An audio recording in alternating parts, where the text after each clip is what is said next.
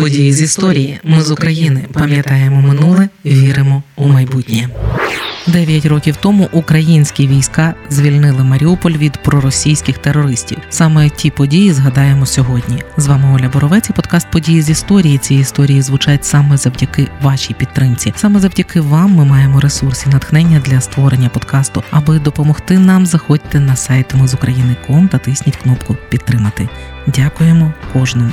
Маленьких донатів не буває.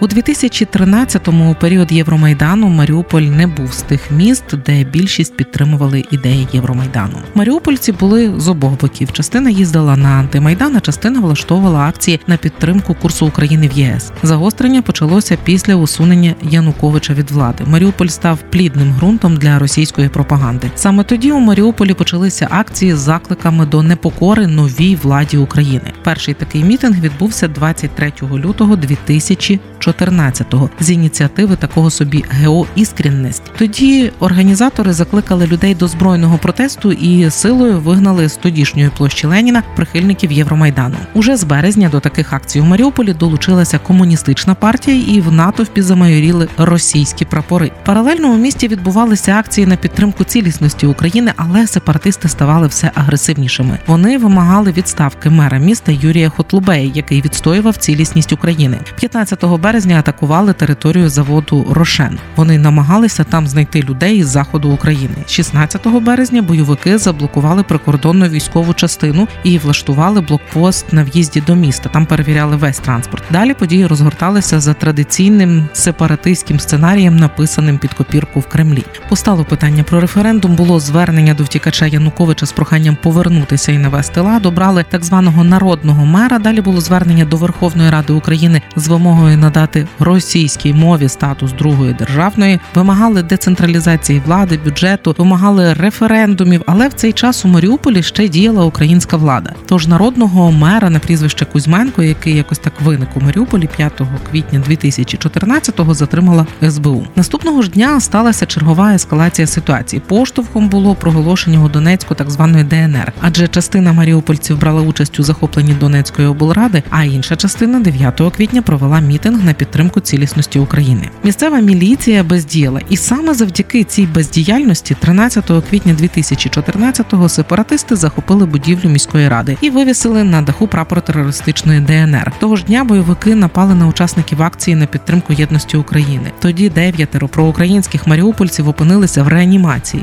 Зупинити насильство спробували своїми закликами тодішні нардепи-регіонали Володимир Бойко, Сергій Матвієнко, керівництво заводу «Азовмаш» і торгового порту, ректори Державного і Приазовського технічного університетів, голови міської ради ветеранів, Приазовської асоціації ветеранів Афганістану, головний редактор газети «Приазовський робочий» російськомовної, представники профспілок комбінату Ілліча та Азовсталі. Усі вони зверталися до сепаратистів із закликом припинити насилля, але усі звернення бойовики проігнорували. І 16 квітня спробували захопити військову частину номер 3057. Тоді з тих, хто прийшов захоплювати частину, загинули 3 осіб. 13 були поранені, 77 затримали. Це був перший бій у Маріуполі. У місто перекинули спецпідрозділ МВС «Омега», а на в'їздах поставили блокпости. 21 і 23 квітня в Маріуполі знову відбулися масові мітинги за соборність. А в ніч на 24 квітня проукраїнські активісти звільнили мерію від бойовиків ДНР. І цих бойовиків вони передали співробітникам МВС.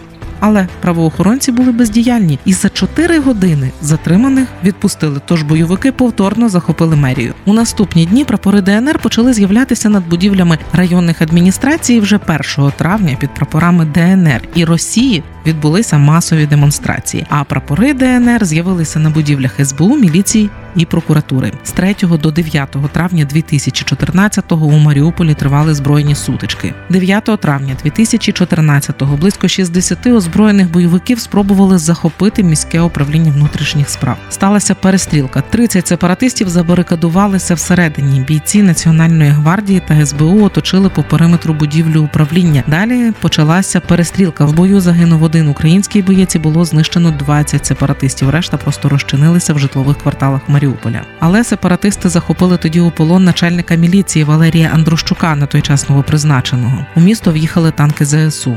Щодо Андрущука, то сепаратисти спершу повідомили, що вбили його, але 12 травня 2014-го МВС звільнило полковника. Він був живий, хоч і зазнав серйозних травм під час полону. Тим часом 9 травня 2014-го з Донецька на допомогу маріупольським сепаратистам вирушили 80 бойовиків. Також повідомлялося про перебування у місті бойовиків із Слов'янська та чеченських найманців. Бійці спецбатальйону Азов повідомили, що керування та фінансування маріупольськими сепаратистами здійснюють не місцеві підбурювачі, а ймовірно вихідці з Росії. А серед залучених до протистояння є місцеві кримінальні авторитети та бізнесмени.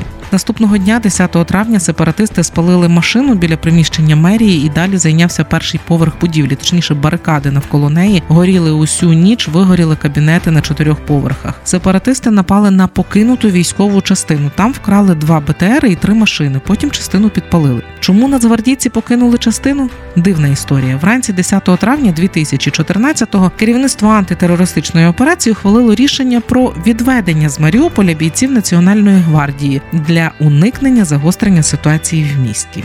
Міська рада оголосила 10 травня днем жалоби за загиблими під час сутичок 9 травня. Насправді, після подій 9 травня, коли з міста вивели Нацгвардію, під контролем України перебував лише Маріупольський аеродром. На ньому знаходилися кілька сотень військовослужбовців Нацгвардії та Збройних сил України та 150 добровольців з батальйону Азов. У Києві тоді вирішили, що звільнення Маріуполя наявними силами неможливе, а єдиний вихід – доукомплектація та озброєння батальйону Азов. Азов перевели в Бердянськ, де вони могли доукомплектуватися, озброїтися, оформити документи і провести вогневу підготовку. Остаточною датою початку звільнення Маріуполя визначили 13 червня. До цієї дати Азов, тобто менш ніж за місяць, встиг підготувати кілька імпровізованих бронемашин. Це були вантажівки КАМАЗ із встановленими зенітними установками. У спецоперації зі звільнення Маріуполя 9 років тому брали участь 150 бійців спецбатальйону Азов, 2 роти спецбатальйону Дніпро, 2 роти Національної гвардії та спецпідрозділ МВС. Допомога надходила також від членів правого сектора та місцевих активістів. 13 червня 2014 року штурм почався о 4:50 ранку з обстрілу позицій терористів. Далі в бій вступили штурмові групи Азову, метою яких було взяти під контроль банк на вулиці Грецькій. Там була штаб-квартира терористів. У ході зачистки Маріуполя від сепаратистів ліквідували їхні ключові опорні точки, знищили техніку і відновили контроль над усіма захопленими спорудами. Місцеві жителі не чинили спротиву діям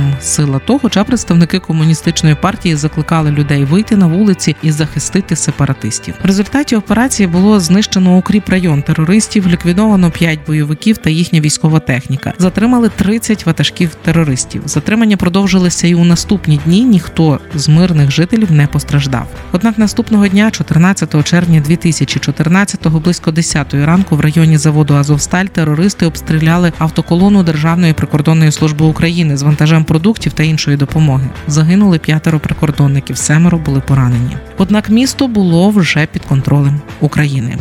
Окупанти вирішили помститися незламному місту Марії у 2022-му. Вже більше року Маріуполь під російською окупацією.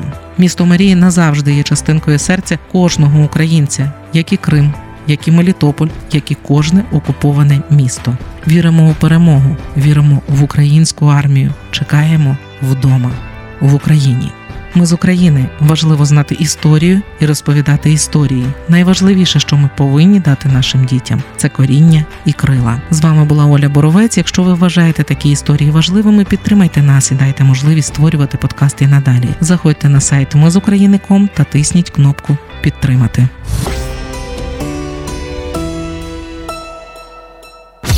Ми з України. Ми працюємо для вас. Ми працюємо завдяки вам, наші слухачі. Радіо «Ми з України» фінансують саме слухачі добровільними внесками.